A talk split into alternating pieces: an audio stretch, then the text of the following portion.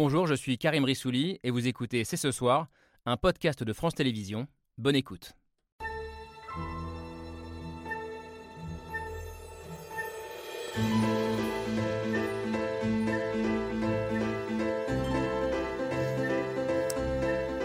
Bonsoir à toutes et à tous, soyez les bienvenus sur le plateau de C'est ce soir. Les villes moyennes, depuis le début du mouvement, elles sont ultra mobilisées. Ultra mobilisées avec des chiffres incroyables. Ça veut dire quoi? Ça veut dire que c'est le monde du travail réel qui se mobilise. À Albi, euh, euh, ils évoquent les problèmes de transport, ils évoquent les problèmes de pouvoir d'achat, ils évoquent euh, euh, les questions de services publics. La question de la retraite, c'est un peu ce qui- la goutte d'eau qui fait déborder le vase de, de toutes les rancœurs qu'il y a euh, contre le gouvernement depuis des années.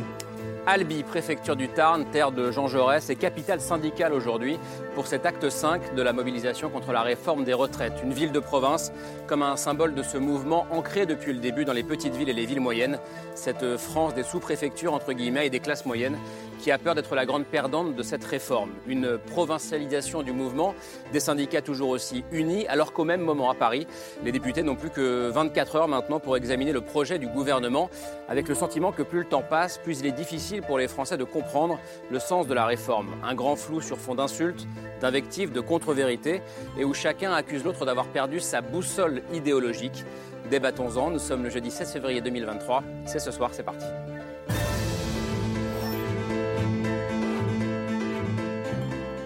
C'est parti, c'est ce soir avec euh, Camille Diao. Salut Camille, dernière émission avant la fin des débats euh, toujours aussi éruptifs euh, à l'Assemblée nationale et donc au soir de cet acte 5 dans la rue, un peu particulier puisque les principaux leaders syndicaux étaient à Albi, dans le Tarn, faisant passer le défilé parisien d'aujourd'hui au second plan. Une provincialisation du mouvement, c'est pas très beau comme mot, mais que vous regardez avec attention depuis un mois maintenant. Béatrice Gibelin, bonsoir. Bonsoir. Euh, géographe, directrice de la revue Hérodote, revue de géographie et de géopolitique.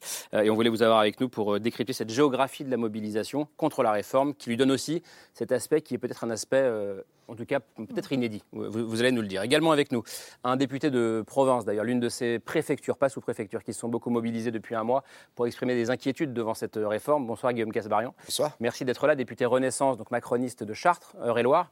Euh, malgré cette mobilisation, vous ne doutez pas du bien fondé de, de la réforme et vous mettez les oppositions, notamment les républicains, devant leurs responsabilités. Des oppositions qui n'ont plus de boussole et sont totalement perdues. C'est ce que disait hier euh, Emmanuel Macron, fustigeant à la fois la violence de la gauche et l'incohérence et l'hypocrisie de la droite. Bonsoir Nelly Garnier, vice-présidente, bah, vice-présidente des, des Républicains, également conseillère euh, euh, de Paris. LR euh, qui défendait la retraite à 65 ans il y a encore quelques mois, a-t-il encore une boussole idéologique Euh, Vous nous le direz et on le verra si jamais ce fameux article 7 qui décale l'âge de la retraite à 64 ans est voté d'ici demain, ce qui obligerait tous les députés, y compris les députés LR, donc à, à se positionner. Euh, la question de la boussole, ne vous réjouissez pas trop vite, elle se pose aussi pour la gauche. Bonsoir Gérard Miller. Bienvenue, psychanalyste, documentariste, compagnon de route depuis de nombreuses années de Jean-Luc Mélenchon euh, et de la, la France Insoumise, LFI, qui est accusée, on en a parlé ici, euh, d'avoir euh, bordélisé le débat, pour reprendre les de Gérald Darmanin, et d'avoir contribué à sa façon euh, à ce grand flou euh, à l'Assemblée. Et c'est vrai qu'on a le sentiment, alors à qui la faute, on va en parler, mais que plus les jours avancent, plus la réforme est modifiée et moins on la comprend. Euh, qui partira à quel âge? Qui travaillera 43 ou 44 ans? Qui touchera les fameux 1200 euros promis? Euh, Et nous avons avec nous ce soir euh, l'un de ceux qui a peut-être le mieux mis en lumière ces derniers jours ce flou et certaines contre-vérités du gouvernement. Bonsoir Mickaël Zemmour. Bonsoir. Bienvenue sur ce plateau, économiste, maître de conférence à, à Paris 1. Et c'est vrai que c'est votre intervention il y a quelques jours sur France Inter qui a, entre guillemets, démonté l'argumentaire du gouvernement sur les 1200 euros qui vont finalement profiter, euh, on va en parler ce soir, à, à très peu de retraités. Euh, Michael Zemmour, économiste euh, qu'on peut classer à gauche, euh, Oui. oui, hostile à la réforme. Quand j'ai en face de vous Olivier Babot, bonsoir, Bonsoir. Euh, qu'on peut classer plutôt à droite de l'échiquier politique. Pareil, pareil. Ouais, il paraît. Euh, et vous êtes de ceux qui pensent que cette réforme non seulement n'est pas dangereuse, mais peut-être même ne va pas assez loin, euh, au contraire. Non J'ai toujours dit que c'était la pire des réformes à l'exception de toutes les autres. Voilà, donc ça veut dire ça. Voilà. Président fondateur de l'Institut Sapiens, qui est un, un think tank euh, libéral. Merci à tous les six euh, d'avoir accepté le principe de ce débat, qui commence donc à Albi, avec l'image du jour signée Hugo Bernard.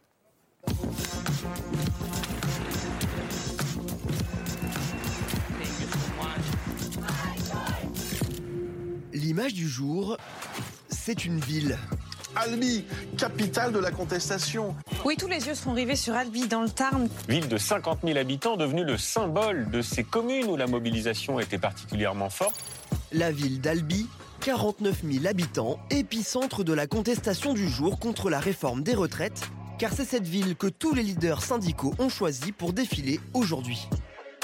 C'est vraiment un moment fort qu'il ne faut pas rater. C'est quelque chose qui va rester gravé dans les livres d'histoire. Je le disais en boutade, nos petits-enfants en parleront peut-être euh, dans, dans 50 ans. La capitale du Tarn, où près de 50 000 personnes ont manifesté. C'est pour montrer que la mobilisation, elle est euh, très importante dans ces villes. Les villes moyennes, depuis le début du mouvement, elles sont ultra mobilisées. Albi, symbole de la forte mobilisation dans les villes moyennes depuis le début du mouvement, des villes où parfois un habitant sur quatre était dans la rue, comme à Guéret dans la Creuse, à Calais dans les Hauts-de-France ou encore à Pithiviers dans le Val-de-Loire. Il y a 15 jours, il y avait 500 personnes. La semaine dernière, il y en avait 1000. Là, je ne sais pas combien on est. On espère être de plus en plus nombreux. La France des sous-préfectures, où pour de nombreux habitants, la réforme des retraites est la réforme de trop. Les gens sont épuisés dans les campagnes parce qu'il y a le, transport qui est épuisant. On a toutes les autres contraintes du transport, de, l'énergie, tout ça qui se cumule avec les retraites. Dans les campagnes, il y a aussi des entreprises où l'exploitation est difficile, où le travail est lourd. Il y a les hôpitaux qui manquent de personnel. La réforme des retraites qui ravive de nombreuses plaies dans la France des villes moyennes, et cette exaspération pourrait faire pencher la balance selon les syndicats. Le gouvernement doit entendre ce qui est en train de se passer. Le risque, il est clairement que ce ressentiment, eh bien, il perdure si on n'était pas écouté. Dans l'image du jour, Albi, capitale de la contestation, est la France des petites et moyennes villes en première ligne contre la réforme des retraites. Alors, on n'aura jamais autant parlé d'Albi. En tout cas, ça fait longtemps. Albi, symbole de cette province qui se fait entendre depuis euh, un mois maintenant. Euh, est-ce que c'est le grand enseignement, Béatrice Gibelin, pour vous, de cette euh, mobilisation contre la réforme? Bah, Ce qui est sûr, c'est que c'est assez inédit d'avoir autant de manifestations euh, dans des petites villes, villes moyennes. Alors, on, met tout dans ville moyenne. Hein. Euh, voilà, petite ville, ça va de 2500 habitants, ville moyenne à 200 000. Donc vous vous rendez bien compte que quand on met tout ça dans un même ensemble, euh, on, dans des contextes géographiques qui sont très très différents. Ça peut être dans des, dans des contextes de très faible densité et encore de décroissance, mais ça peut être aussi très bien près de très grosses agglomérations avec de l'attractivité. Donc soyons prudents. La France des sous-préfectures, c'est une représentation. On imagine quoi? Une petite ville tranquille, mmh. un peu endormie. Euh, c'est ça la France des sous-préfectures. Donc euh, c'est passé d'un mot chapeau vert parce que plus personne va s'en souvenir. Je suis trop vieille, mais il y a quelque chose de ça. Hein donc déjà, soyons prudents euh, quand on fait cet ensemble comme étant un ensemble homogène. Alors, mais ce qui est, ce qui est sûr, c'est que euh, je crois que les manifestations des Gilets jaunes ont montré qu'on pouvait se mobiliser à des tas d'endroits, sur des mm. carrefours, dans des petites villes, et puis que ça créer quelque chose. Bon, on a dit du lien social. un sentiment de collectif. un sentiment de collectif. Et puis, on a les réseaux sociaux. Donc, on n'est pas obligé forcément d'être emmené par des autocars ou des trains mm. à un endroit pour manifester. Mais au fond, on peut manifester chez soi. On n'a pas de télétravail, mais on peut manifester chez soi. Est-ce que c'est aussi le fait que la sociologie, c'est là, évidemment, vous avez commencé en disant on ne peut pas toutes les comparer, évidemment, mais que la sociologie de ces villes euh, renforce cette, euh, cette mobilisation parce qu'elle est différente de celle des très grandes villes où il y a plus de cadres, par exemple, qui sont moins inquiets de, la réforme, je ne sais pas. Hein, c'est sans aucun doute. Mais quand on prend Elbi, je réfléchissais, mais pourquoi Elbi parce qu'au fond, si on voulait euh, une situation en, difficulté avec des gens pour qui euh, la vie est dure, bah, je dis, il y avait des choses à faire dans l'Est ou dans le nord de la France. Mmh. Euh, Albi, c'est une, une ville qui a beaucoup de retraités, je crois qu'ils sont 32 ou 33 de retraités, c'est-à-dire beaucoup plus que la moyenne nationale, avec un revenu médian qui est supérieur à celui euh, de la, de la moyenne nationale encore, 80% euh, de services. Bon. Donc, si vous voulez, par rapport au discours qui est mmh. tenu, euh, pénibilité des métiers, difficulté à vivre, c'est un petit peu contradictoire. Mmh. Bon, l'accent. Il y a le symbole Jaurès. Le symbole Jaurès. et puis, mais quand même, je veux dire, le vote aux législatives avec un député RN sur les thèmes de Jaurès, euh, il faudrait réfléchir un Mm. peu euh, quand on choisit un certain nombre d'endroits. hein. Quand même, c'est peut-être pas tout à fait anodin. Donc, je, je- je pense que ce choix d'Albi, euh, bien sûr, la symbolique du Sud-Ouest, et puis quand on regarde globalement, puis je vais m'arrêter là, la, la carte des manifestations en province, vous avez quand même un Ouest et un Sud-Ouest de la France qui est beaucoup plus mobilisé que vous ne l'avez sur le nord Mm. et, et- et l'est de la France. Il y a une- Or, les, les terres, on va dire, ouvrières, industrielles, la difficulté, elles sont quand même beaucoup plus présentes sur le nord et l'est, mais les manifestations, soit sur le littoral ou même à l'intérieur, les Cévennes, toute la partie ouest du Massif central, vous avez là des manifestations très, très intéressantes à, à étudier. Guillaume Casbarian, euh, député euh, Renaissance, alors même s'il y avait moins de monde aujourd'hui hein, que, les, que les précédentes euh, journées, si on regarde la photo, la focale depuis, depuis un mois, quand on regarde ces petites villes où parfois il y avait jusqu'à l'équivalent d'un quart de la population qui, qui manifestait, j'imagine que ça ne vous laisse pas insensible. Et comment est-ce que vous l'expliquez, cette mobilisation massive de cette France des euh, villes moyennes, allez, ou des petites villes, désolé, je vais le redire Euh, Est-ce que ce sont des Français qui ont, le, qui ont plus peur de la réforme que les autres? Bah, je pense que ce qui vient d'être dit est tout à fait juste. Il n'y a pas une seule ruralité dans notre pays. Vous avez des endroits du territoire où l'activité économique est au rendez-vous, il y a de l'industrie, il y a de l'export. Moi, je viens de Beauce. Euh, il y a la Cosmétique Vallée, on a de l'industrie, c'est un territoire qui est exportateur de céréales. Je veux dire, on n'a pas exactement la même réalité quotidienne que d'autres territoires où il y a eu des masses de désindustrialisation, il y a une agriculture en souffrance absolue, beaucoup d'élevage, etc. Donc, je pense qu'il faut arrêter cette, village qui est, enfin, cette, cette vision qui est d'ailleurs très urbaine. hein. Enfin, dire, Mhm. Quand on parle de la ruralité, arrêter les choses sont un peu plus complexes. On a au sein du territoire des réalités très différentes. Mais là, en, en ce qui concerne la, la mobilisation. concerne la mobilisation, elle est variable. Sauf que c'est quand même présent dans beaucoup, beaucoup de Oui, bien territoires. sûr. Non, mais attendez, à Chartres, la première manif, il y avait 9000 personnes. Aujourd'hui, il y en avait beaucoup moins. Il y a une, une évolution aussi, territoire par territoire, avec des territoires où peut-être qu'il y en a un peu plus d'une manifestation à l'autre. D'autres territoires, comme euh, chez moi, où il y avait moins de manifestants aujourd'hui que la dernière fois et encore moins que la première fois. Donc, arrêtons de, de- de généraliser. Je pense qu'il faut avoir à la mesure aussi de l'analyse de la mobilisation. Bien sûr, il y a des manifestants. Entre parenthèses, je ne vois pas beaucoup de réformes des retraites, à part peut-être celle de Mitterrand, où il n'y a pas eu de manifestation et où il n'y a pas eu de, de, de mouvement de colère, etc. Donc toute réforme des retraites est difficile. Donc on voit cette mobilisation, on l'écoute, on y est sensible, on l'observe, on regarde et on mesure bien évidemment, tout comme on, on observe les discussions qu'on peut avoir sur le terrain, qui ne sont pas toutes liées à la retraite. Là, il y avait On des on discussions entendu, autour hein. des autres sujets, Ouais. mais dans mon territoire, il y a des sujets de désertification médicale qui sont très importantes, des sujets de transport et de Et mobilité. qui poussent les gens à manifester? Mais alors, je ne suis pas sûr que ça soit. Ça peut être, euh, ça peut être multiples colères qui vous poussent à aller euh, dans la rue. Mais mais mais il n'y a pas qu'un seul prisme. On est pas- enfin, les gens ne sont pas obnubilés du matin au soir exclusivement sur la question des retraites. Il y a une vie de tous les jours. Il y a la vie chère. Il y a l'énergie. Il y a la difficulté à trouver un médecin. Donc c'est plein de petites contraintes et de difficultés très réelles du quotidien qui peuvent parfois susciter beaucoup de colère. Et ça, en tant qu'élu de terrain. Quels que soient d'ailleurs le- les partis, les sensibilités, on y est particulièrement sensible. Michael Zemmour, comment vous regardez vous cette, euh, cette mobilisation très, très provinciale euh, malgré tout? Il y a aussi du monde dans les grandes villes. hein, mais... Bah alors, d'abord, je me demande quand même si la, la manière de formuler la question vient pas d'un effet d'optique. C'est-à-dire que traditionnellement, les mobilisations sont très fortes dans les grandes villes et plus fortes Mm. et moins fortes dans les petites villes. Et là, en fait, comme la mobilisation est très forte partout, elle est aussi forte dans les petites villes. Donc c'est c'est plutôt ça, c'est les endroits où d'habitude on se mobilise moins, qui rejoignent ou qui sont plus mobilisés. Et donc, parce que j'ai pas l'impression qu'à Paris ou à Marseille ou à Lyon, euh, les mobilisations étaient faibles. Elles étaient fortes aussi. Alors, elles n'étaient pas faibles, mais par exemple, à Lyon, euh, le nombre de manifestants euh, le- les 19 et 31 janvier, c'était 6-7% de, de la population de la ville, alors que dans des petites villes, comme le disait Karim, ça pouvait monter à l'équivalent de- d'un quart des habitants. Oui, mais alors là, je me tourne vers les géographes, c'est que on va à la ville pour manifester, Oui, et donc sûr. on ne peut pas forcément Oui, mais comparer. disais l'équivalent d'eux, mais... Et bon, à Lyon, autour, les gens à Saint-Étienne, ils restent à Saint-Étienne. Mais donc ça, c'est le premier élément. Après, le deuxième élément, c'est que des hypothèses, parce que moi, je suis pas géographe. Qui a le plus à craindre immédiatement de la réforme? En gros, euh, vous avez euh, trois caractéristiques.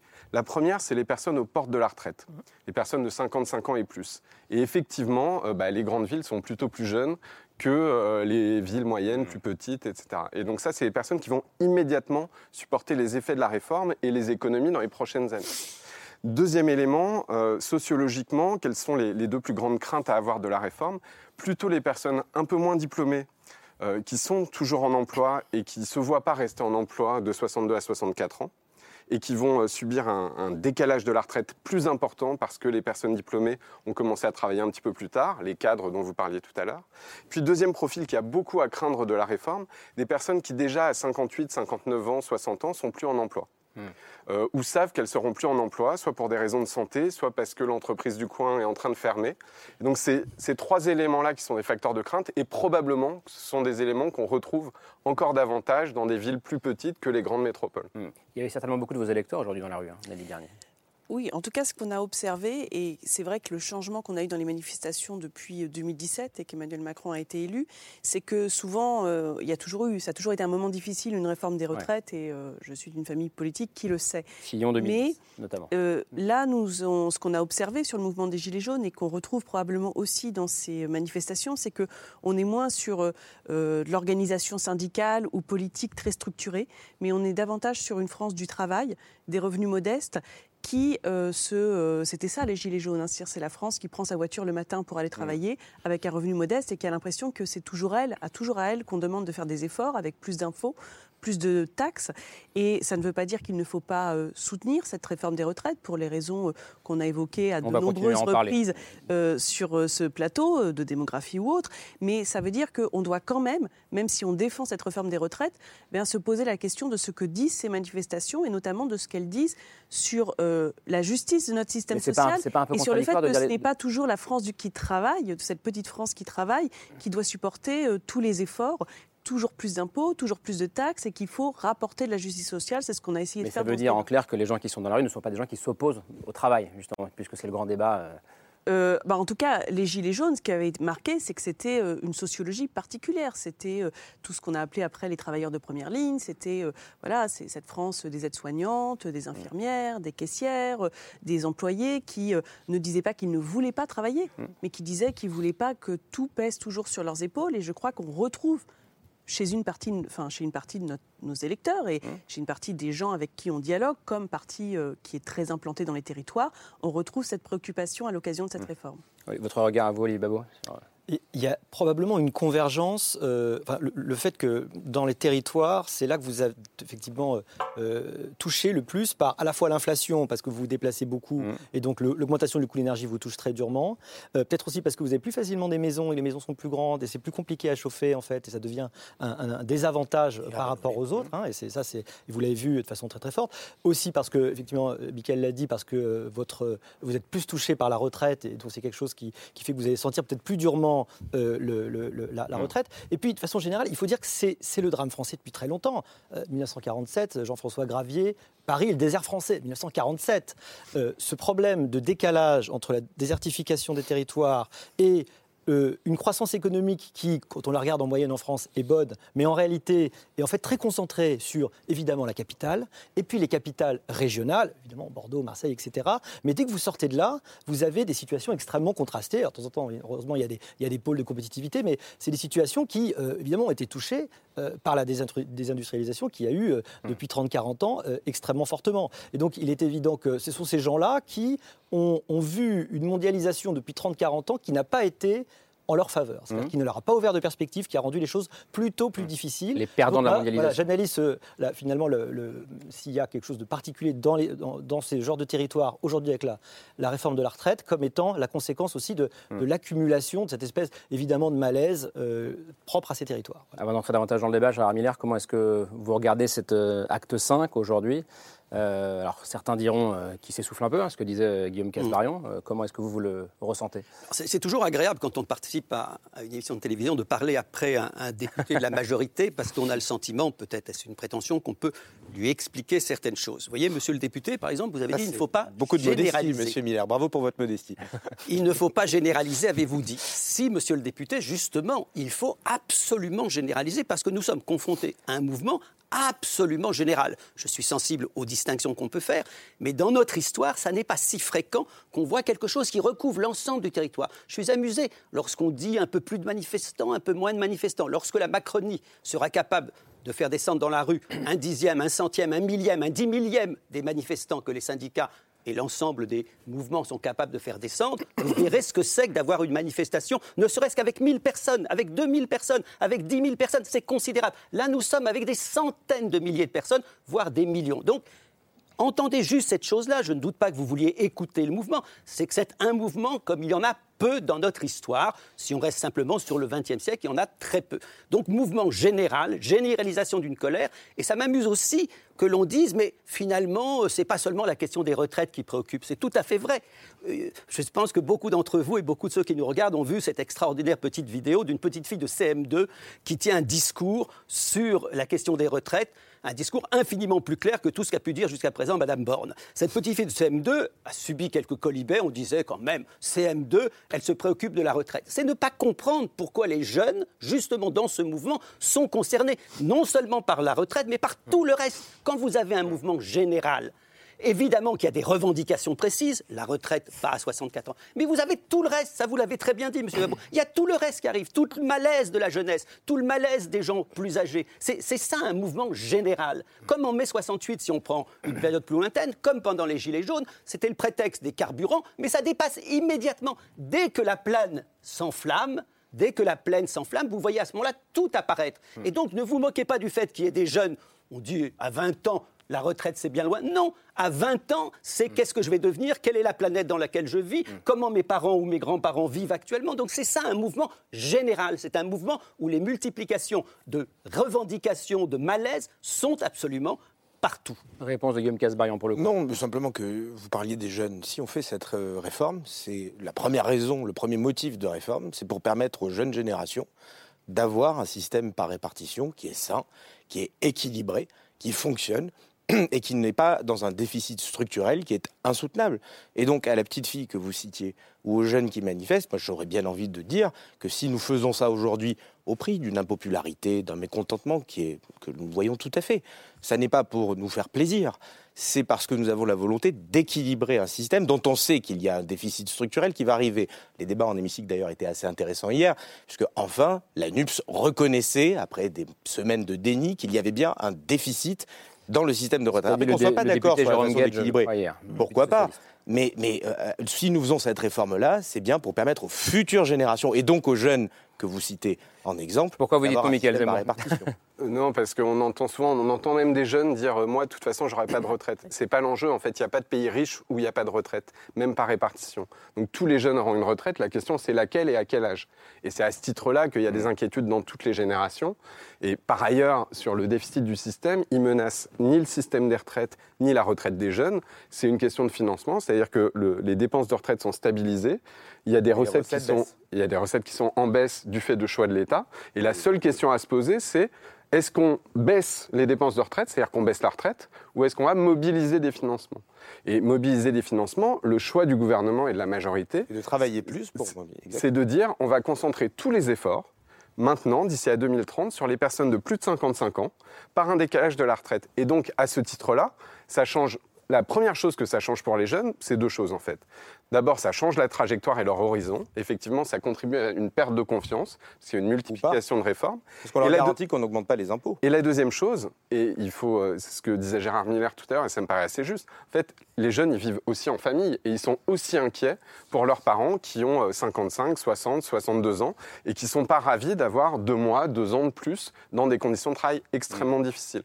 Mais moi, ce, que, ce sur quoi je réagissais, c'est le, le côté euh, on n'a pas le choix et on fait ça pour sauver pour la jeunesse, c'est pas vrai. En fait, on a un univers de choix extrêmement large et c'est de ça qu'il faudrait débattre plutôt que de dire c'est euh, deux ans tout de suite, on n'a pas le choix et c'est pour les jeunes. C'est pas vrai, c'est pas comme ça que se posent les choses. Si je peux me permettre juste, effectivement, il y a trois choix, et vous l'avez très bien dit. Il y a celui d'augmenter euh, les cotisations et donc faire payer les actifs euh, pour les retraités. Il y a un deuxième choix, et ça je le refuse, et nous le refusons.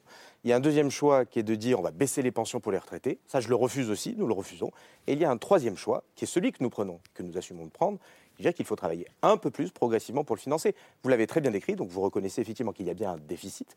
Vous reconnaissez qu'il y a plusieurs options sur la table, c'est tout à fait vrai. Et j'assume, et nous assumons, euh, de dire que l'option que nous retenons, c'est celle de travailler un peu plus pour financer nos retraites, les retraites des futures générations. Tout à fait.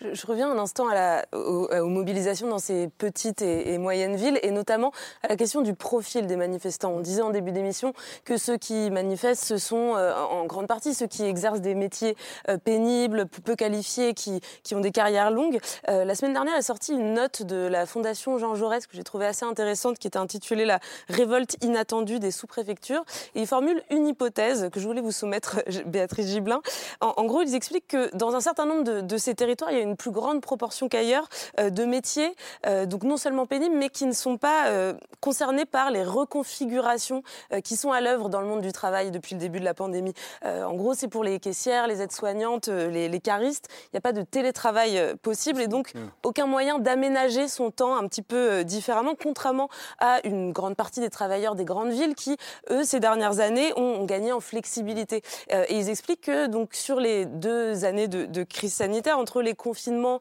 et les couvre-feux, pour beaucoup de travailleurs de, ces petites et moyennes villes, finalement, la, vie a été complètement réduite au travail. Il y avait absolument plus que le travail et sans aucune contrepartie. Et que ça, ça nourrit encore plus euh, la, colère euh, et le ressentiment face à cette réforme. Est-ce que, est que ça vous paraît une analyse pertinente? Oui, c'est tout à fait possible, sachant quand même que dans ces villes, la proportion de services est très élevée. Mais quel type de service C'est beaucoup de l'aide sociale, euh, c'est-à-dire beaucoup de femmes avec des horaires euh, assez morcelés, avec des salaires qui sont euh, bas, fatigants, parce que c'est des personnes âgées qu'il faut lever. C'est vrai, beaucoup de routes. Euh, donc un coût qui n'est pas pris en charge tellement par l'association qui les emploie ou la personne qui, les fait venir. Donc euh, au bout du compte, il ne reste pas grand-chose. Et donc là, il peut y avoir effectivement une très forte mobilisation dans ces petites villes où elles travaillent dans les environs, mais elles se regroupent pour se faire entendre. Euh, il y, a beaucoup de femmes hein, dans, les, dans les manifestations. Moi, ce qui m'a frappé, c'est le nombre des femmes qu'il y avait et le nombre de personnes qui ne sont pas jeunes dans les manifestations. Pour ça, je rejoindrai assez bien ce que vous avez dit, Michael, sur le fait que ceux qui pensaient qu'on y était enfin, mm. euh, ça y est, il faut reprendre quatre mois, il faut reprendre six mois, euh, et là, vraiment, euh, non, on n'en veut pas. Et voir même des retraités qui, qui, manifestent, ce qui, alors que quand même la France question retraite pour les, par rapport aux personnes âgées, on est quand même sans doute ce qui se fait de mieux à l'échelle de l'Union européenne. Bon, donc c'est un c'est quand même un peu surprenant. Alors ils disent, mais je manifeste pour mes petits-enfants. Euh, je trouve ça euh, tout à fait étonnant. Je, serais moins euh, sûr que, Miller, Gérard Miller, sur le fait que, que les jeunes sont très mobilisés.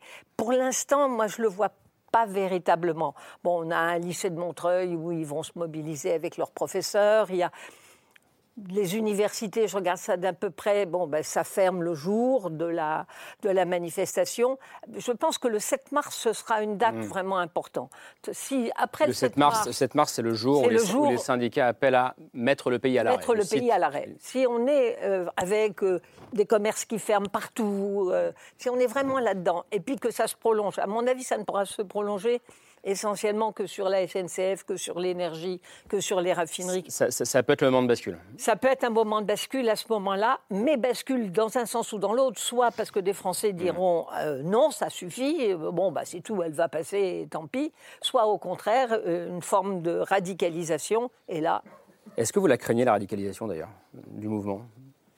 Parce que c'est ce qui peut se passer à partir du 7 mars, c'est ce qu'a ce dit plus fortement aujourd'hui Martinez mm. que, que, Laurent Berger.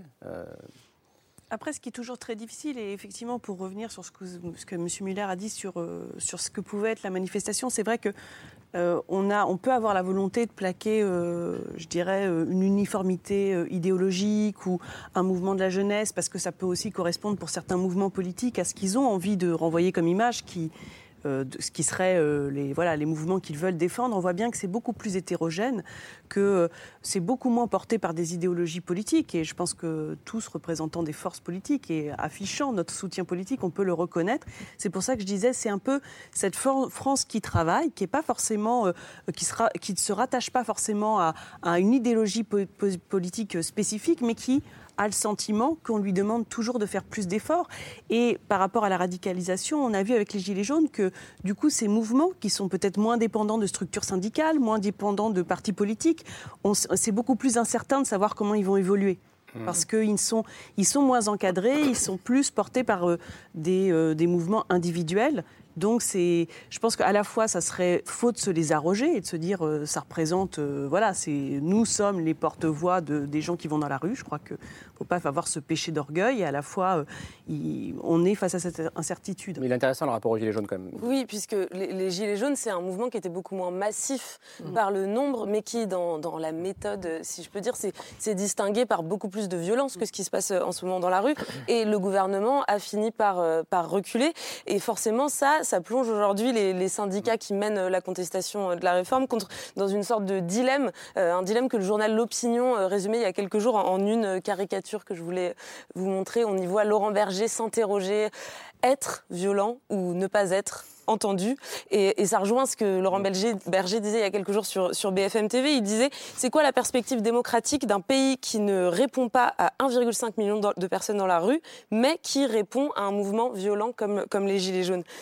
On a l'impression qu'il y a un décalage quand même, Guillaume euh, Casbarian. Est-ce que vous n'avez pas peur que les manifestants euh, interprètent euh, le, le fait que le gouvernement ne bouge pas, peu importe le nombre, euh, comme une, une prime à la violence, comme le, Moi, comme je- le résume l'opinion? Je crois au contraire que le gouvernement en réalité a beaucoup bougé.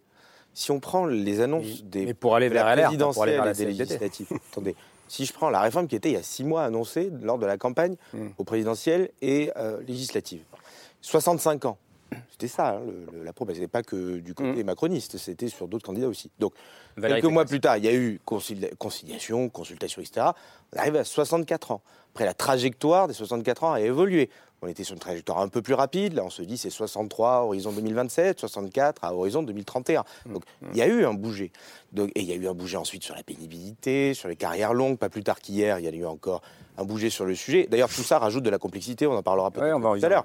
Mais le rajout successif de bouger dans la réforme rajoute de la Oui, vous êtes de ceux qui disent qu'il fallait la voter comme ça, la réforme. Moi, personnellement, Elle était aucun- cohérente comme ça. Bien sûr, moi de mon côté, je suis sur l'équilibre et je suis sur euh, un engagement qui a été pris vis-à-vis des électeurs il y a six mois et une volonté d'équilibre du système. De mon côté, je l'ai je l'ai toujours assumé. Le, le- le- donc il y a eu un bouger. La question que vous pourriez poser aussi, c'est pourquoi est-ce que les syndicats ne bougent pas du tout? C'est-à-dire que eux aussi ont des lignes rouges sur lesquelles ils disent il est hors de question d'envisager le moindre bouger sur l'âge légal de départ. Donc le gouvernement a fait un pas, le Parlement fait un pas.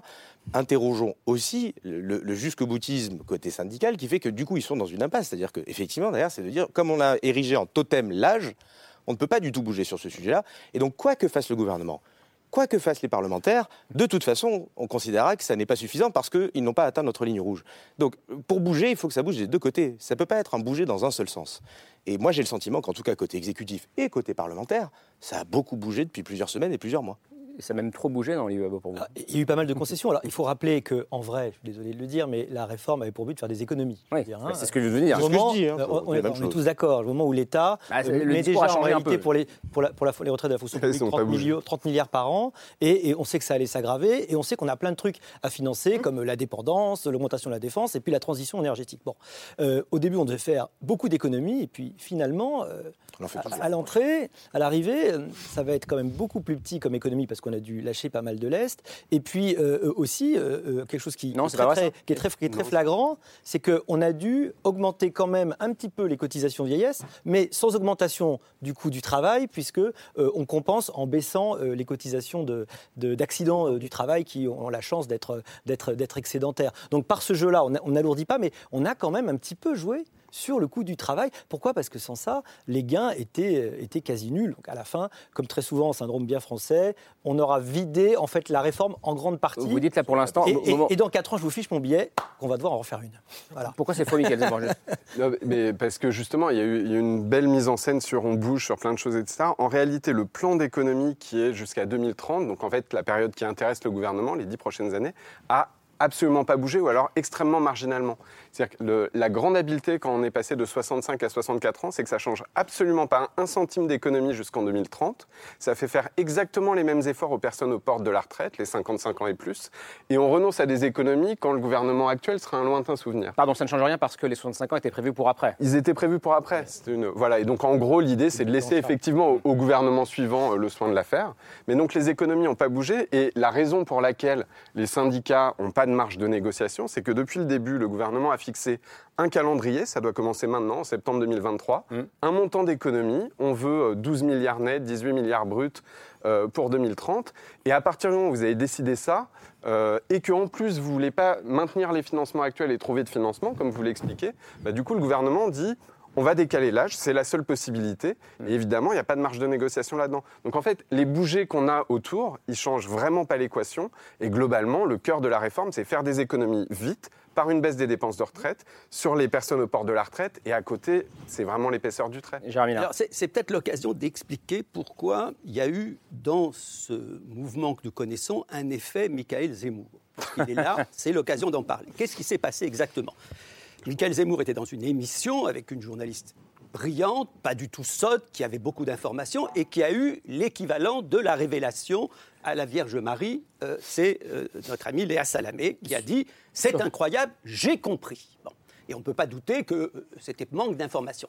Qu'est-ce qu'elle a compris et qu'est-ce que beaucoup de gens ont alors compris? C'est que la Macronie, depuis un certain temps, dit, et vous l'avez dit d'ailleurs exactement comme ça, Monsieur Zemmour, dit l'inverse de ce qu'elle fait. Elle n'est pas la seule. On, sait par exemple que le MEDEF ne dit pas licenciement, mais plan de sauvegarde de l'emploi. Bon, et essaye de faire croire que ce sont des plans de, sauvegarde quand ce sont des licenciements absolument euh, injustifiés. Donc ce que vous avez fait, c'est que, à la différence d'un homme qui était au, au moins aussi réactionnaire que vous, qui était euh, Churchill, qui a dit du sang, des larmes, qui a dit les choses comme elles sont, assumez-les.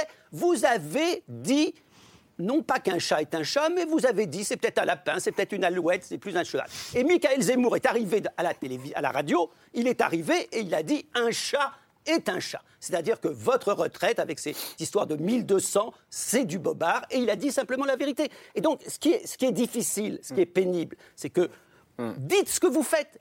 Appelez les choses par leur nom. Dites que cette retraite est dure, cruelle, qu'elle va frapper les gens, mais que vous la considérez comme nécessaire. Qu'au lieu de taxer les plus riches, vous allez taxer les plus pauvres. Qu'au lieu, effectivement, de même que vous n'avez pas rétabli l'ISF, que vous avez décidé, effectivement, de supprimer euh, euh, l'appel à 5 euros, vous continuez dans votre logique. Je ne dis pas que c'est respectable. Je dis que ce qui serait respectable, c'est que vous nous disiez les choses. Or, vous ne les avez pas nommées. Vous avez tourné autour du pot et vous nous avez expliqué que cette retraite, elle était épatante de justice sociale. Pardon, monsieur Michael. Zemmour est arrivé et a dit les choses très clairement. Cette histoire des 1200, c'est du pipeau, ça ne touchera que quelques personnes. Vous plaidez quoi Le malentendu sur les 1200 euros pas un Je- je malentendu. plaide le fait Je que- termine juste là-dessus. Je laisse terminer un Millard, je vais quand même lui C'est la façon dont la Macronie communique depuis le début. Vous ne dites pas ce que vous faites, vous utilisez d'autres, comme c'est pour ça que je donnais l'exemple du licenciement, tout le monde a compris. Vous nous dites des choses et vous faites tout à fait l'inverse de ce que vous dites. Je crois que M. Guillaume Miller, et la Mélenchonie m'a visiblement mal entendu. Je dis ce que l'on fait. J'appelle un chat un chat. Euh, Vous, c'est le cas, cette mais ça n'a pas été le cas de tout le monde dans la cette majorité. réforme est une réforme d'équilibre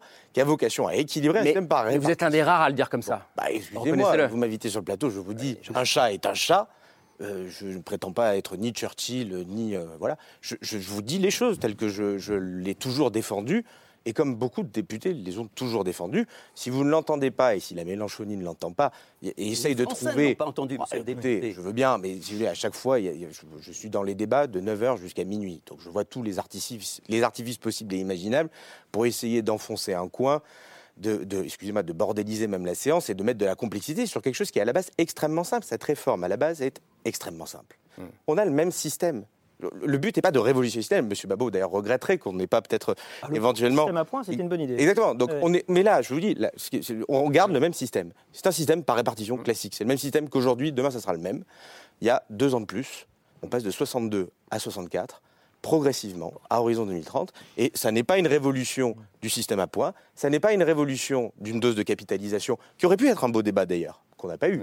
Mais on est dans une réforme extrêmement classique et extrêmement simple. Vous essayez, monsieur le milliard, de mettre de la complexité sur quelque chose qui est totalement simple et sur lequel je suis totalement transparent, totalement clair avec vous, avec ceux qui nous écoutent et avec les Auréliens que je côtoie euh, tous les jours, toutes les semaines. Les Auréliens, les habitants de, de l'Eure-et-Loire. Voilà, les habitants d'Eure-et-Loire. Euh, avant de poursuivre le débat de faire tourner la parole, je- on va mettre un peu de carburant, un peu d'image dans ce, dans ce débat, puisqu'Emmanuel Macron, je le dis, a reproché hier euh, en Conseil des ministres, alors j'y étais pas, mais c'est, c'est- ça a fuité, d'avoir reproché aux oppositions d'avoir perdu leur boussole, d'être complètement perdus. Voilà, c'est ce qu'il a dit euh, hier, et c'est alors, la faute à qui Je ne sais pas, mais c'est vrai qu'à 24 heures de la fin des, des débats, cette réforme qui était claire, comme vous le disiez au début, l'est peut-être un peu moins pour beaucoup de Français.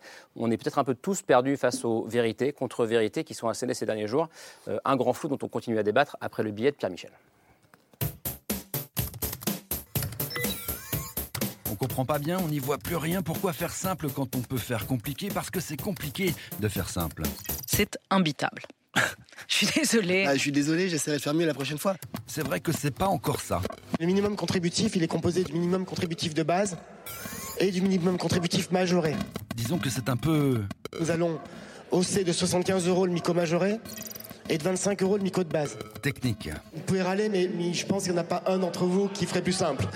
Le diable est dans les détails et le gouvernement s'y noie. Il se noie sur la retraite à 1200 euros, il se noie dans les méandres des carrières longues. On apprend quelque chose d'extraordinaire ce matin, c'est que si on a commencé à 16 ans, on devra s'en faire 44 pour atteindre la retraite, mais si on a commencé à 17 ans, ce sera 43, mais si on a commencé à 18 ans, ce sera 44. À 6 mois après, vous prenez un an de plus ou un an de moins, au petit bonheur la chance. C'est flou sur l'âge, c'est flou quant à l'étude d'impact. Est-ce que c'est 2 milliards? Est-ce que c'est 1 milliard? Est-ce que c'est 10 milliards? Dans le débat et face au projet de loi sur les retraites, il n'est même plus vraiment question d'être d'accord ou pas d'accord. Si vous voulez des réponses à vos questions sur les carrières longues, c'est assez simple, suffit d'aller à l'article 8. Mais d'y comprendre quelque chose encore. Je m'interroge sur le texte qui nous est fourni, les éléments qui sont fournis et qui sont la base de notre discussion et la sincérité du débat que nous avons. Ils avaient pourtant essayé de faire simple. Nous mettons un plancher, un plancher qui est à 1200 euros, la retraite minimale à 1200 euros. Tous les retraités, à partir du mois de septembre, vont pouvoir avoir droit à ces 1200 euros de retraite brute. 1200 euros minimum pour tous, simple, net, efficace. On n'a jamais dit que nous allions euh, donner 1200 euros à tout le monde. Mais 1200 euros de l'heure, parce que c'était moins simple que ça, parce que c'était plus complexe que ça, parce que si on voulait faire simple, on dirait que ce n'était tout simplement pas vrai. J'ai des gens qui m'ont écrit là en disant alors euh, ils ont menti sur les 1200 euros. Et qu'est-ce que je leur réponds il y a de quoi être un peu perdu.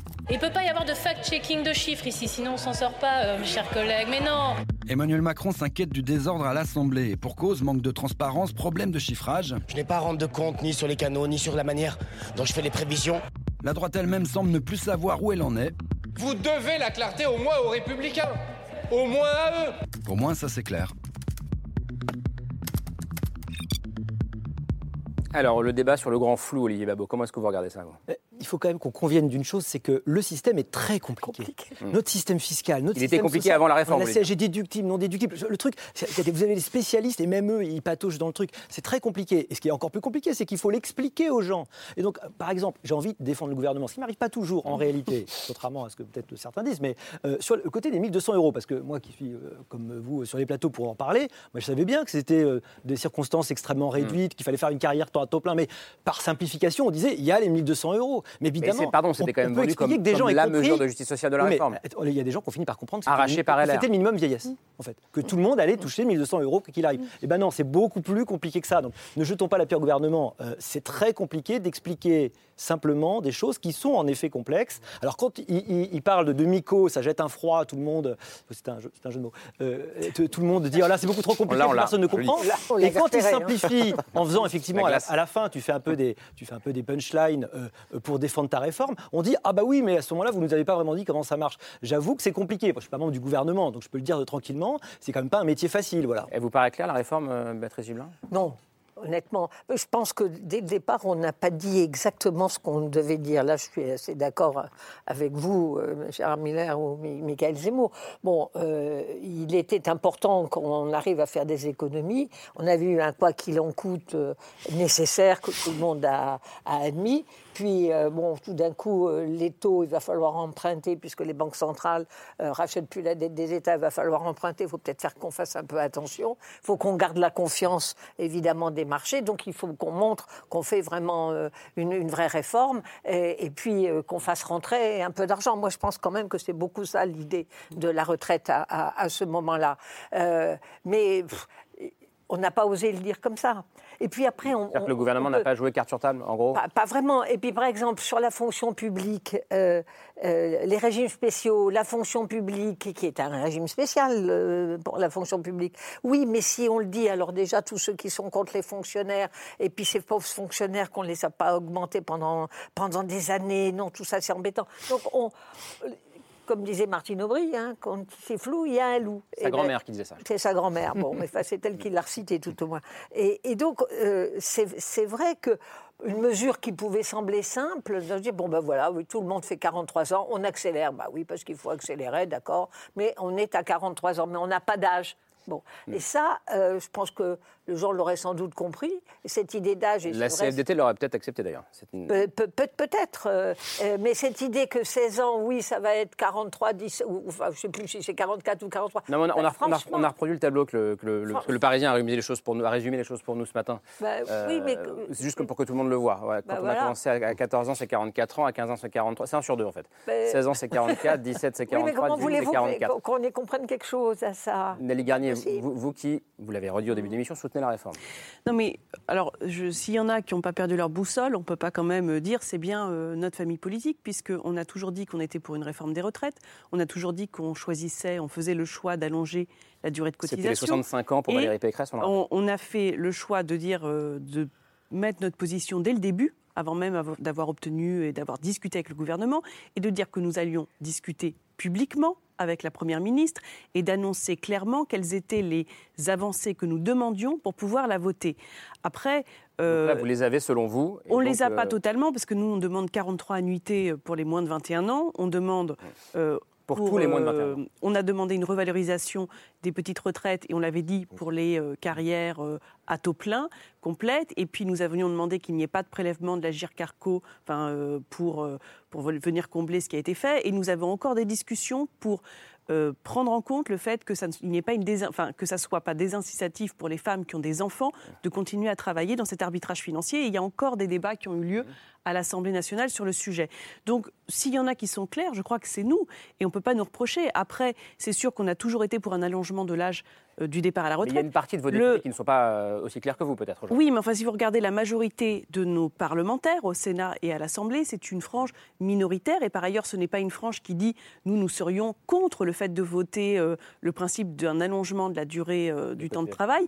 Ce qu'il dit, c'est qu'on n'a pas exactement les ajustements qu'on voudrait. Donc, on n'est pas dans un blocage ou une obstruction de la partie du, enfin, du côté d'une partie des députés LR. On est encore sur certains députés LR et on a ce débat dans, cette, dans notre famille politique. Et j'étais au bureau politique des Républicains où on a signé, euh, on a voté pour une motion euh, euh, mardi matin pour dire que nous étions tous pour le principe d'une réforme des retraites et que nous avions encore des discussions sur les avancées et les ajustements sociaux. Juste qu'on voit ce, ce tableau euh, sur l'âge de la durée de cotisation en fonction de l'âge de, de début de travail, Guillaume Casbarian. Franchement, est-ce que même pour vous, il y a quelque chose d'étrange? Oui, bien sûr qu'il y a une complexité. J'ajouterais d'ailleurs, vous auriez pu mettre euh, l'autre tableau qui était le système actuel. Oui, oui, non, mais Aujourd'hui, c'est personne 45. ne dit que le système actuel est juste. Hein. Oui. Donc le 45, la 14, 15, 16 ans que vous voyez, là, c'est 45 aujourd'hui. Donc nous, ce qu'on avait dit au départ, c'était, on veut être assez simple, c'est 44 sur toutes les colonnes que vous voyez, hein, de 14 à 20 ans. Et quelques personnes chez LR, euh, pas toutes, nous disent c'est pas assez, il faut euh, baisser euh, les 44, mettre 43 pour tout le monde avant 21 ans, etc. Mm. Et, et- et donc au sein des LR, je reconnais une cohérence d'une majorité du groupe LR Bien et d'une majorité des parlementaires, Mm. tout comme je reconnais, on peut reconnaître aussi factuellement qu'il y a une minorité de députés LR qui ont une sensibilité, j'allais dire, un peu socialiste et qui nous poussent en permanence à faire des ajustements pour baisser, de passer de 44 à 43 pour tout le monde avant 21 ans. Ce qui n'est pas la position de groupe commune. Donc on essaye de faire des ajustements et des bouger, mais, ça aboutit à une complexité. mais ça, vous êtes capable de justifier auprès de vos électeurs ou pas? Moi, ce que je- ben, moi, comme je vous l'ai déjà dit Non, tout à l'heure, moi, là- ce que j'étais le capable de justifier, c'est pas c'était- 44 pour tout le monde dans ce cas-là. Ce que j'étais capable de justifier à mes électeurs sans aucun problème, c'est 44 ans pour tout le monde et c'était euh, 64 ans pour tout le monde. Donc là, c'est plus j'ai- dur. j'ai aucun problème, moi, de mon côté, avec la clarté. On a, dans notre devise, vous savez, on a l'égalité, euh, et qui est une, un très bel objet qui permet d'assurer beaucoup de justice Hmm. et beaucoup de clarté. Et il se trouve qu'effectivement, quand on souhaite trouver des cas particuliers, euh, qu'on essaye de répondre à des demandes sectorielles, catégorielles, etc., souvent, à ces moments-là, émerge la complexité. Et donc, on va faire des colonnes pour 14 ans, 15 ans, 16 ans, 17 ans. On va mettre des cas particuliers et après, on s'étonne de la complexité. Pardon, la réforme Vous initiale dites qui si elle était est complexe, proposée, c'est pas de notre faute, en gros. 44 ans pour toutes les colonnes que vous voyez ici. Et la discussion parlementaire, parce que nous sommes en majorité relative, donc nous écoutons largement les Et vous parlementaires, vous avez besoin des voix nous pousse à faire. Eh bien, bien sûr, mais sauf que quand vous avez des éléments chez LR qui vous disent il faut baisser de 44 43, c'est-à-dire travailler moins, vous êtes obligé de prendre en compte une C'est là partie qu'on pose la question de la boussole idéologique. Parce que les, les LR ne nous ont pas dit mettez 45 tout le monde. Ils nous ont dit mettez 43 tout le monde. D'abord, euh, effectivement, le système de retraite, il est compliqué, il est loin d'être parfait, mais c'est pas pour ça que le débat est compliqué. C'est ce que disait Gérard Miller, le débat est compliqué parce que le gouvernement le rend compliqué en disant l'inverse de ce qu'il fait. Les 1200 euros, en fait, c'était extrêmement simple à expliquer, même si le dispositif lui-même est complexe. C'est quoi? C'est une mesure de revalorisation de certaines petites pensions de l'ordre de 33 euros en moyenne pour les nouveaux retraités et 56 euros en moyenne pour les anciens retraités. C'est simple Ça s'explique extrêmement simplement.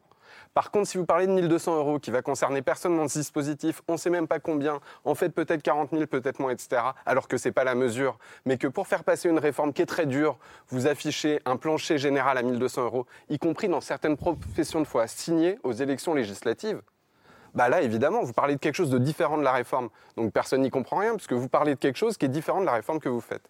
Donc ça, c'est vrai sur les 1200 euros, mais c'est vrai sur d'autres choses. L'égalité femmes-hommes, vous l'avez dit, c'est une réforme qui est faite pour faire des économies. Quelque chose qu'on n'a pas dans la documentation de la réforme, c'est sur qui sont faites ces économies. Et c'est simple, les économies, elles sont faites sur les personnes qui vont le plus décaler leur départ en retraite sans compensation financière.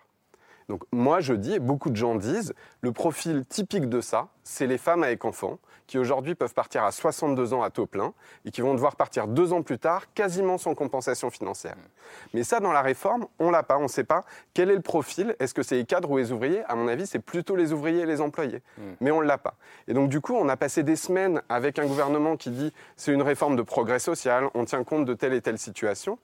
Si c'est le choix pour des mesures d'économie, débattons de ce choix, mais débattons aussi du prix de ce choix.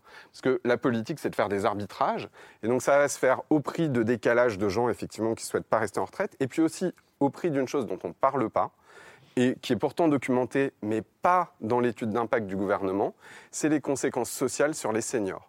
On sait qu'on va avoir à peu près 40 000 personnes de plus au RSA, 40 000 personnes de plus à l'ASS, qui est une autre allocation de solidarité pour les chômeurs de longue durée, de l'ordre de 90 000 personnes de plus au chômage. Tout ça, c'est chiffré par l'administration, mais c'est pas mis dans le débat, c'est pas dans l'étude d'impact et c'est pas dans le débat parlementaire. Donc effectivement, il y a des choses compliquées, le logement, le chauffage, l'automobile, c'est compliqué. Mais on peut en parler en termes simples pour éclairer des choix démocratiques. Et là, on est vraiment dans une impasse dans le débat et le gouvernement a une grosse responsabilité de ce côté-là. Je pense qu'une réforme est toujours difficile à expliquer. La réforme à point en 2020, moi j'ai le souvenir que personne, même si on, on était les premiers à la promouvoir, hein, je l'assume. C'était la réforme Et- proposée par Emmanuel Macron Exactement. en 2017. Exactement, on l'a défendu et beaucoup de macronistes d'ailleurs sont un peu nostalgiques d'ailleurs de cette période en disant la réforme à point c'est la réforme idéale. J'ai quand même le souvenir que sur le terrain pour expliquer la valeur du point et expliquer concrètement à chacun qu'est-ce que tu vas obtenir à la retraite, c'était assez compliqué. On essaye de, faire notre mieux pour expliquer le plus simplement et moi je, je fais partie de ceux qui pensent que l'égalité est une bonne façon d'expliquer simplement les choses. Euh, on a aussi des mesures à l'intérieur de ce projet de loi qui sont simples à expliquer sur les régimes spéciaux que vous évoquez. Il se trouve que l'article 1 que nous avons voté à l'Assemblée permet de supprimer cinq régimes spéciaux, dont ceux de la RATP, de la Banque de France, du CESE. Et donc, euh, et donc nous assumons là aussi une forme de simplicité, de mise en égalité euh, sur cette question des régimes euh, spéciaux. Et vous parliez des femmes. Il y a aujourd'hui, ça on a l'impression que c'est l'absent du débat, mais il y a beaucoup de femmes aujourd'hui, et il y a quelques années, qui partaient à la retraite, mais encore plus longtemps, enfin plus loin que ça. Moi, dans ma famille, les femmes, elles ont continué jusqu'à 69, 70, 71 ans. Pourquoi? Parce qu'elles étaient commerçantes. Il y en a une qui avait des produits orientaux à Marseille, l'autre qui avait un kiosque à journaux et qui était couturière. Et je suis désolé, mais la retraite était assez minable, il faut le dire, parce que de toute façon, il n'y avait pas, pas le système qu'on peut avoir quand on est salarié ou quand on est fonctionnaire. Et elles ont continué, mais jusqu'à 69, 70, 71 ans. Et quand je m'amusais, moi, quand j'étais jeune, à leur dire, mais mamie, il, serait temps d'arrêter, la réponse était souvent de se dire, déjà, tu vas bosser à l'école et tu vas valoriser le travail, et ensuite, tu me donneras des leçons sur quand est-ce que je dois arrêter. Ce débat-là sur le travail, ça va mieux aujourd'hui doit, je crois, 70 ou pardon, 80. mais la valeur travail et la question du travail est une question centrale sur laquelle j'ai l'impression qu'on a besoin aussi de débattre ce sujet-là. C'est peut-être un des révélateurs d'ailleurs du débat, parce qu'on a probablement une question aussi de vision du travail à clarifier ensemble pour la suite. Est-ce que je peux juste vous demander, une... j'ai j'ai tout d'un coup un doute, à quel âge peuvent partir les policiers Puisqu'on parlait des régimes spéciaux, à quel âge peuvent-ils prendre leur retraite? Est-ce que c'est pas euh, bien plus tôt que tous ces âges-là Ça dépend ce Bah, ça dépend ce qu'ils font, ça dépend, quand les militaires aussi. Vous avez des militaires sous contrat qui peuvent partir plus tôt. Ça dépend des professions. Parce que, parce la que question quand on parle des, des régimes spéciaux, je vois bien, c'est c'est comme à l'époque du, du Covid, où, où vous étiez tous obligés, et je suis un partisan du vaccin, de vous faire vacciner, puis il y avait cette exception pour euh, les policiers, que j'ai toujours trouvé étrange. Je me demande si pour la retraite, il n'y a pas aussi, me semble-t-il, un âge qui n'est jamais évoqué où les policiers peuvent partir à la retraite très tôt. C'est très désagréable de- de- d'avoir le sentiment qu'on évoque les régimes spéciaux de certains qu'on veut. Mais vous êtes favorable à la, à la suppression du coup des régimes spéciaux, monsieur Non, moi je suis, je suis simplement pour qu'on mette les mais choses vous sur la table. Je suis pour qu'on mette Mais les si vous choses êtes en faveur de l'égalité, Dès le moment où on parle. Non, non, mais vous parlez d'égalité, je suis pour qu'on mette les choses sur la table. Je suis pour qu'on réfléchisse s'il y a des métiers pénibles. Et la police en est peut-être un, qu'on le dise, mais par exemple, personne ne parle des différences qui seront maintenues. Vous voyez, quand vous dites la politique, c'est compliqué. Non, quand on a dit la cinquième semaine de congé payé, tout le monde a compris. Si vous aviez augmenté le SMIC, tout le monde comprendra. Arrêtez de nous faire croire qu'une réforme, c'est automatiquement compliqué. C'est parce que vous, vous maintenez plein de choses dans l'ombre ou que vous ne dites les choses qu'à moitié qu'on a le sentiment que c'est compliqué. Les gens sur ce plateau, je ne sais pas s'ils ont mieux compris la retraite quand M. Zemmour parle, mais quand il parle, moi je comprends. Quand vous parlez, vous encore, je comprends à peu près parce que je vois effectivement un réactionnaire ce qui, ce qui- ce qui est- non mais ce qui, ce qui n'est pas une insulte. Mais arrêtez vous adoptez. Vous êtes un peu dans la caricature, J'allais plutôt vous rendre hommage. Merci, c'est gentil, je prends le compliment. Je, je pense effectivement que vous, vous n'êtes pas dans le flou, que vous dites les choses clairement et que avec, avec vous, on aurait pu peut-être travailler même jusqu'à 70 ans. Ce qui est gênant quand j'évoque les policiers, c'est juste pour dire qu'il y a plein de choses dont les gens sentent ça ne colle pas avec ce que vous dites. Il y a des trucs qui ne vont pas. Il y a toujours des gens qui seront privilégiés. Il y en a d'autres qui seront effectivement maltraités. C'est ça que les gens ne comprennent pas. Et donc, admettez cette idée. Par exemple, on nous dit qu'il faut une réforme des retraites. Mais moi, j'aimerais qu'on parle du fait que dans le sens de l'histoire, on a toujours travaillé moins. Et que je suis convaincu que l'idée de travailler plus est une aberration, qu'il faut travailler mieux. C'est un beau Parce que débat. vous arrêtez. Ah, c'est un très beau débat. Très beau il faut débat on pas mieux. Donc, vous voyez, tout ça, on n'arrive pas à en parler ensemble. Travailler mieux, c'est pas travailler plus, ça me semble une aberration. Il y a- Là, on n'est pas pourquoi tout d'un coup dans le Ah, mais c'est un vrai beau Au- clivage politique, pour le coup. euh, c'est Très un beau clivage clivage politique. qui est au moins, au moins là il y a une boussole. Exactement. Euh, moi j'aimerais revenir quand même sur une hypocrisie euh, de la gauche par rapport à la question des femmes, parce que tout le monde dit il y a un problème avec les femmes. Il n'y a pas un problème en particulier avec les femmes, il y a un problème avec le fait que les femmes ont des enfants et que généralement ce qui crée les carrières hachées, généralement ce qui crée le différentiel même de salaire, de progression de carrière, de congés parentaux, c'est lié à la charge de l'enfant parce que euh, on peut euh, avoir euh, toute la vision idéologique qu'on veut. Dans la réalité, c'est encore les femmes qui assument majoritairement les enfants, euh, la charge des enfants. Et c'est pour ça que la question des huit trimestres était aussi des mesures qui prenaient en compte cette charge qui pesait sur les femmes. La question de, comme nous l'avons fait poser au débat, enfin, débat à l'Assemblée, de dire comment on on revalorise les revenus des femmes qui ont des enfants à charge, c'est aussi une manière de dire euh, éviter de faire que les femmes ont un arbitrage à faire entre rester à la maison pour garder leurs enfants et arrêter de travailler. Pourquoi et ça, pourquoi ça- ça hypocrisie de la touche- gauche?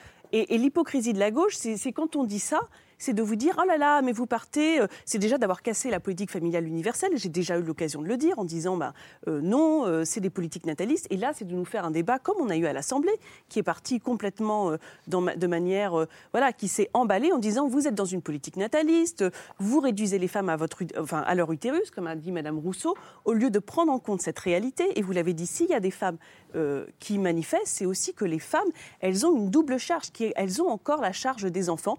Et, et donc, on ne peut pas être que dans une vision idéologique et on doit le prendre en compte. Et c'est pour ça que dans les points qu'il nous reste encore à négocier, et à titre personnel, vous le savez, j'y suis attachée, il y a la question qu'on prenne en compte la réalité, pas des femmes en général, parce que les femmes, elles gagnent pas moins d'argent que parce qu'elles sont femmes, elles gagnent moins d'argent parce qu'on pénalise les mères de famille. Et cette question des mères de famille, c'est un point qui, à titre personnel, encore plus je le défends, n'est pas réglé dans le texte actuel. Olivier Babot, et après on continue à faire tourner la parole. Allez-y. Pourquoi on est dans un tel bazar aujourd'hui? Je crois que la réforme est partie à l'envers depuis le départ. On est parti de la solution avant même d'avoir expliqué le problème. On est parti des 65 ans, on est parti du- de l'idée que voilà, on avait la solution, c'était réglé. En fait, on a succombé au problème très français. Donc là, je suis désolé, je suis beaucoup plus critique. On a su- succombé au problème français qui est de dire on va avoir des gens très intelligents, souvent fonctionnaires, qui ont fait plein d'études, qui vont réfléchir à la formidable réforme qu'on va faire et on va la dévoiler. C'est- c'est significatif le terme de on va dévoiler la réforme. C'est l'idée vous enlevez les rideaux, puis le bon peuple va euh, jeter des pétales de rose, euh, émerveillé par l'intelligence de ce qu'on leur propose. Bah non, c'est pas comme ça que ça se passe. Ce qui aurait été beaucoup plus intéressant, et peut-être que ça se passerait mieux aujourd'hui, c'est qu'on commence par dire bon, le problème des retraites, les amis, il y a un problème. Il y a un problème de déséquilibre, il y a un problème démographique, il y a des problèmes d'injustice. On pourrait peut-être commencer, euh, sur les régimes spéciaux aussi, on pourrait commencer à essayer de, bah, de, les, de les, les objectiver, d'être d'accord. Ce que je remarque dans le débat, en grande partie, on était même Commencez, par, le commencez diagnostic. par le constat, c'est ça en gros Le constat. Et ensuite, on dit, bon voilà, alors les solutions, bah, voilà les différentes solutions. Discutons-en, regardons euh, les conséquences. Et en même peut-être temps, le- qu'à la le- fin- en même temps, le constat n'est pas partagé. Pas partagé, pardon, mais excusez-moi, mais Mélenchon, le 19 janvier, disait il n'y a pas de déficit et il n'y en aura jamais. Bon, écoutez, donc ça veut dire qu'à la base, le constat n'était pas partagé. Donc nous, on a beau rabâcher et réexpliquer et redire qu'il y a bien un déficit, qu'il est avéré et qu'il est là. Nous avons des personnes qui, de mauvaise foi, pardonnez-moi, disent il n'y a pas de déficit et il n'y en aura jamais. Mélenchon, travail pour 19 arriver au janvier. Et là, hier, on a une évolution avec M. Guetch qui nous dit. Voilà. Il Et là, hier, on a M. Guetch qui nous dit. Il n'aurait pas été. En tout cas, si tu n'as pas une éthique partagée, Non, mais non, là, où Olivier. Babot a peut-être raison, c'est que même la campagne électorale n'a pas été l'objet de ce Non. débat. Euh, Non. donc, Que l'objet de euh, non, on n'a rien débattu. débat. hein, donc, Voilà, euh, exactement. Et donc, euh, forcément, Non, mais de quand, de. Jean-Luc Mélenchon dit euh, 60 ans pour tout le monde, 30 ans et, ça va fonctionner, euh, je, je 30 ans, pas compris 30 ans. euh, ben, 30 ans de cotisation, on n'est pas forcément obligé Non, il dit pas si 30 loin. ans. Quand même pas 30 ans. Parce qu'on. 30 C'est le sens de l'histoire, c'est le sens de c'est l'histoire. le sens de l'histoire, 40 puisqu'on ans, va travailler, 40 ans, 40 ans. puisqu'on va 40 travailler de moins en moins. Euh, je, je pense qu'il est suffisamment en fait au fait des choses euh, pour savoir que quand il l'affirme, euh, ce n'est pas faux. possible. C'est pas sûr, c'est pas sûr. J'ai regardé parce que je pensais que pour la retraite des policiers, c'est juste, je prenais ça comme exemple. J'ai regardé puisque personne ne m'a répondu. 52 ans. hein. Si, c'est Alors, 50 non, c'est non, actuellement c'est lesquels. 57 ans. Mais ça dépend Il- ce qu'ils font. Non, non, non. 57 ans actuellement. Ils peuvent partir à 52 ans avec une décote très forte, donc ils ne partent pas. Actuellement, le départ à la retraite moyen des policiers, c'est 56,5 ans. Et avec la, avec la réforme, ce pourrait être 59 ans. En tout cas, on est en dessous des 60 ans. Donc vous voyez, quand vous parlez des régimes spéciaux, je ne le dis pas d'ailleurs comme un reproche. Peut-être que le métier est très difficile euh, et, et qu'il faut Il qu'il parte plus Le tôt. mais métier est tout difficile, tout mais ça, mais non, mais bien, Bien sûr. sûr Et tout ça, et tout- je ne sais pas comment vous dire. comme quand, les quand les gens voient, par exemple, qu'un policier actuellement peut partir à 56 ans et demi et que ça sera 59, on se dit pourquoi c'est différent? C'est ce que je veux dire. C'est parlons de tout ça. Michael Zemmour. Excusez-moi, sur les policiers, il y a ceux qui sont actifs, comme on le dit, et qui sont sur le terrain, par exemple dans la BAC, eux peuvent partir plus tôt. Quelqu'un qui est euh, dans un bureau, un commissaire, il n'a pas le même régime que celui Oui. qui est sur le terrain. C'est juste. Je pense que si on veut un débat éclairé, mettons qu'on cherche 12 milliards par exemple en 2027, puisque c'est ce dont vous parlez. La question, c'est quelles sont les conditions de l'arbitrage. Et après, il y a un débat politique. Donc on cherche 12 milliards, on a différentes possibilités, trouver des financements, comme on le disait, décaler l'âge de la retraite, euh, faire payer les retraités, on a des possibilités. Mais il faut mettre en face les conséquences que ça a sur les gens. Si vous ne expliquez pas les conséquences que ça a sur les gens, il n'y a pas de débat. Et aujourd'hui, les conséquences, on les a pas. Elles ne sont pas documentées, on les a pas de manière évidente. Vous parliez encore une fois de, de l'égalité femmes-hommes. Alors, on peut prendre des images des années 50 en disant que c'était pire, c'est sûr. Mais il y a au moins deux éléments qui sont euh, assez évidents. D'une part, notre système est loin d'être parfait sur l'égalité femmes-hommes, mais on a une compensation qui est la prise en compte des trimestres pour enfants. Et ça sera la principale, enfin, la principale, je ne sais pas, une source importante d'économie de la réforme, c'est de réduire cette compensation. Les trimestres pour enfants vont devenir inutiles du fait du décalage de l'âge. Donc, en fait, une des sources d'économie, c'est un des systèmes de compensation actuels de l'inégalité femmes-hommes. Deuxième élément, on parlait du travail et des travailleuses dans les services. Aujourd'hui, le système de pénibilité, il ne tient pas compte de la pénibilité de métiers typiquement féminins. Les aides à domicile dont vous parliez, par exemple, euh, la plupart du temps, elles ne peuvent pas tenir jusqu'à 62 ans aujourd'hui. Elles vont finir bah, euh, hors de l'emploi, parfois en maladie, parfois en invalidité. Et donc, tous ces éléments-là, on aurait les outils pour les documenter, mais ils sont écartés du débat. Pourquoi? Parce qu'effectivement, la réforme, elle vient d'une analyse comptable. On veut faire des économies. On n'est pas parti du système de retraite avec ses imperfections, les problèmes qu'il a, et on n'est pas sur le débat les conséquences de la réforme. Si on l'avait fait, les organisations syndicales qui n'ont pas toutes les mêmes euh, positions, elles auraient fait des arbitrages, elles auraient proposé des solutions, de toucher à tel ou tel levier, de faire tel ou tel mix, mais on n'en serait pas dans la situation de blocage dans laquelle on est actuellement. Et à mon avis, la raison pour laquelle le gouvernement ne documente pas la réforme, c'est que la réforme qu'il propose n'est pas tenable au vu du prix social qu'elle va avoir. À la fois pour les gens qui ne sont pas en emploi, mais aussi pour des gens qui ne vont pas pouvoir tenir jusqu'à 64 ans. C'est c'est important de montrer qu'il y a effectivement différents choix Mmh. et d'avoir ce débat-là en éclairant autour des différents choix qui se posent à nous. Sur la question du système, il y a à peu près trois choix. Celui de se dire on garde le système actuel par répartition. Un autre choix qui est de dire on révolutionne le système pour faire un système à points. Et un troisième choix qui est de dire on introduit, comme dans d'autres pays, une dose de capitalisation. Chacun a des avantages et des inconvénients. Il se trouve que nous, on a fait le choix de dire on garde le même système euh, et on prend le système par répartition. Une fois que vous avez fait ce choix-là, vous avez quatre options. La première qui est de dire on, s'en fout de l'équilibre financier, on laisse filer le déficit et après tout, les prochaines générations géreront, on annulera la dette, on verra comment on fait. Ça n'est pas le choix que nous avons fait. L'autre choix qui était de dire on baisse les pensions. Vous avez raison d'éclairer ce choix. Si on baisse les pensions, vous avez des retraités modestes qui se retrouveront avec moins qu'aujourd'hui, qui galéreront à manger, à s'éclairer, à se chauffer chez eux. Et donc c'est ça la conséquence de ce choix et que nous refusons, en tout cas en ce qui nous concerne. Le troisième élément, c'est d'augmenter les cotisations. Nous considérons et c'est ce que nous considérons, que la France est déjà le deuxième champion de l'OCDE en termes de prélèvements obligatoires, que nous avons énormément de prélèvements obligatoires dans notre pays, qu'il y a une question de compétitivité et il y a une question aussi de revenus pour les travailleurs. Parce que quand vous augmentez les cotisations, vous mettez un coup d'arrêt au pouvoir d'achat des Français et nous, nous ne le souhaitons Autrement dit, il reste et le troisième, il reste la troisième, qui est celle d'allonger la durée du travail avec deux options allonger le nombre de trimestres ou allonger euh, le- le- le- le- l'âge de départ ou un mix des deux, etc. C'est cette option-là que nous avons choisie et nous avons essayé de l'éclairer. Mais ne nous faites pas le reproche non plus que certains ne veulent d'aucune option. En réalité, je suis à peu près convaincu député, que sur ces sujets-là, pouvez- beaucoup vous diront nous ne voulons aucune de ces options-là. sur la table. Je, je vous pose une question sincère et, et pas provocatrice, même si elle va, vous le semblez-elle. Est-ce qu'on ne peut pas imaginer Actuellement, les retraites, c'est d'abord avec le salaire, enfin, avec les cotisations. sûr, cotisations. Pourquoi est-ce qu'on ne peut pas imaginer qu'un certain nombre de contributions à la retraite seraient demandées, par exemple, aux bénéfices ou, ou- à ce que touchent les actionnaires, à, la répartition d'un certain nombre de bénéfices Pourquoi est-ce qu'on va uniquement considérer que c'est puisque vous évoquez le nombre de solutions. Donc sincèrement, j'ai dit, je ne comprends pas. C'est pas du tout pourquoi provocateur, vous les avez actionnaires touchant autant d'argent qu'ils touchent actuellement. On n'a jamais vu une explosion pareille. Pourquoi est-ce qu'on ne peut pas contribuer à la retraite aussi en prélevant sur ceux qui sont les plus bénéficiaires C'est une bonne question. Ça revient à augmenter les cotisations. C'est le sens de Les beaucoup d'amendements. Mais les cotisations, après, vous avez plusieurs variantes. Celles qui disent Pas on les augmente les cotisations de certains, pas d'autres. Oui, mais cotisations salariales ou patronales, regardez votre fiche de Non, paye. je parle des actionnaires. Et vous avez bien la question. c'est le dividendes, cotisation des qui paye. Ça augmente les impôts. Ça augmente les impôts d'une manière ou d'une autre, monsieur Miller. Ce que nous Mais disons, des plus c'est que- riches, pas, pas, pas des Oui, plus alors pauvres. attendez, vous savez, sur le- la question des plus riches, quand on décortique les amendements, par exemple, de la NUPS, vous vous rendez compte assez rapidement que le plus riche revient rapidement, en fait, à la classe moyenne et à beaucoup, beaucoup, beaucoup de monde. C'est pas juste le milliardaire. C'est-à-dire qu'en fait, pour équilibrer le système, Pardon la réalité, c'est que vous la, la concernez classe énormément moyenne, c'est- celle qui doit décaler sa retraite de deux ans. Mais sur la question du financement, il y, a- il y a quelque chose qui est écarté du débat et qui est pourtant à l'origine du choix de la réforme et du calendrier de la réforme. À l'origine de cette réforme, pourquoi ça doit commencer en 2023 et pourquoi en 2027 on doit avoir avancé dans la réforme? Le gouvernement l'a expliqué dans ses documents budgétaires, c'est parce qu'il a au préalable baissé les impôts des ménages les plus riches avec la taxe d'habitation et des entreprises avec la CVAE, l'impôt de production. Il s'est privé de recettes extrêmement importantes en début de quinquennat et pour pas creuser son déficit, et c'est comme ça qu'il l'explique dans ses documents budgétaires, il dit Vous inquiétez pas, on va baisser les dépenses publiques. On a choisi les retraites. Et c'est la raison pour laquelle ce choix d'économie et ce choix de calendrier a été fait. Et donc, en fait, il ne s'agit même pas d'augmenter les impôts. Il aurait mieux valu commencer par ne pas les baisser de manière Mais inconsidérée. nous assumons d'avoir baissé les impôts. C'est 15 ce qui a permis 15 d'avoir plus de compétitivité et d'avoir des chiffres du chômage qui est, qui est juste exceptionnel, qui est parmi les plus bas depuis des décennies. En réalité, la politique que l'on a menée de baisse des impôts a amené plus de compétitivité, plus d'emplois. Et donc nous l'assumons au final.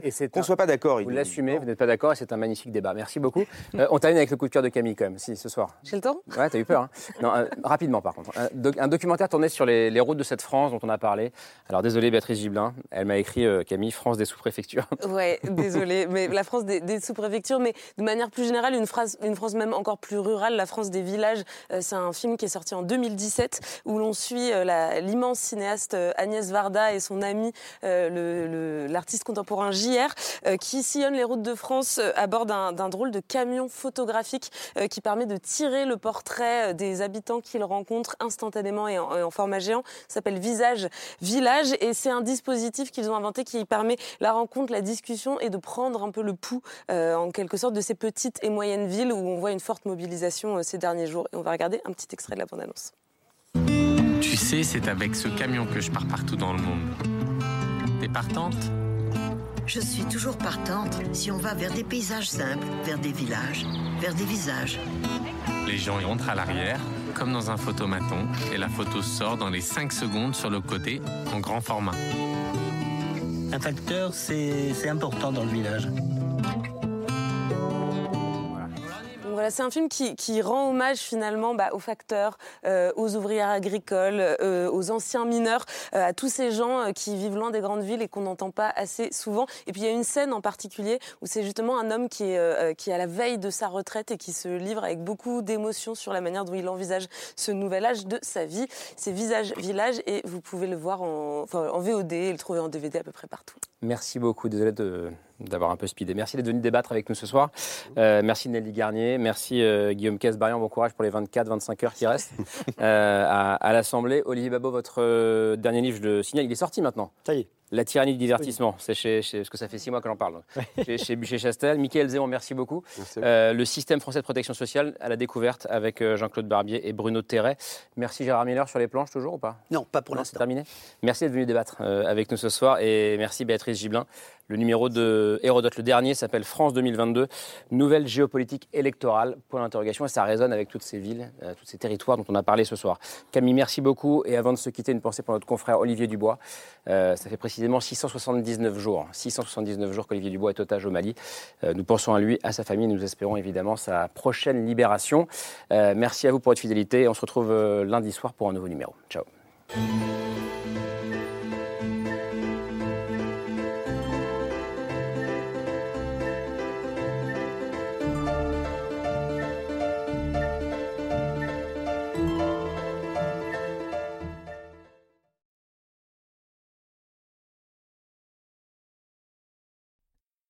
C'était C'est ce soir, un podcast de France Télévisions. S'il vous a plu, n'hésitez pas à vous abonner. Vous pouvez également retrouver les replays de l'émission en vidéo sur France.tv.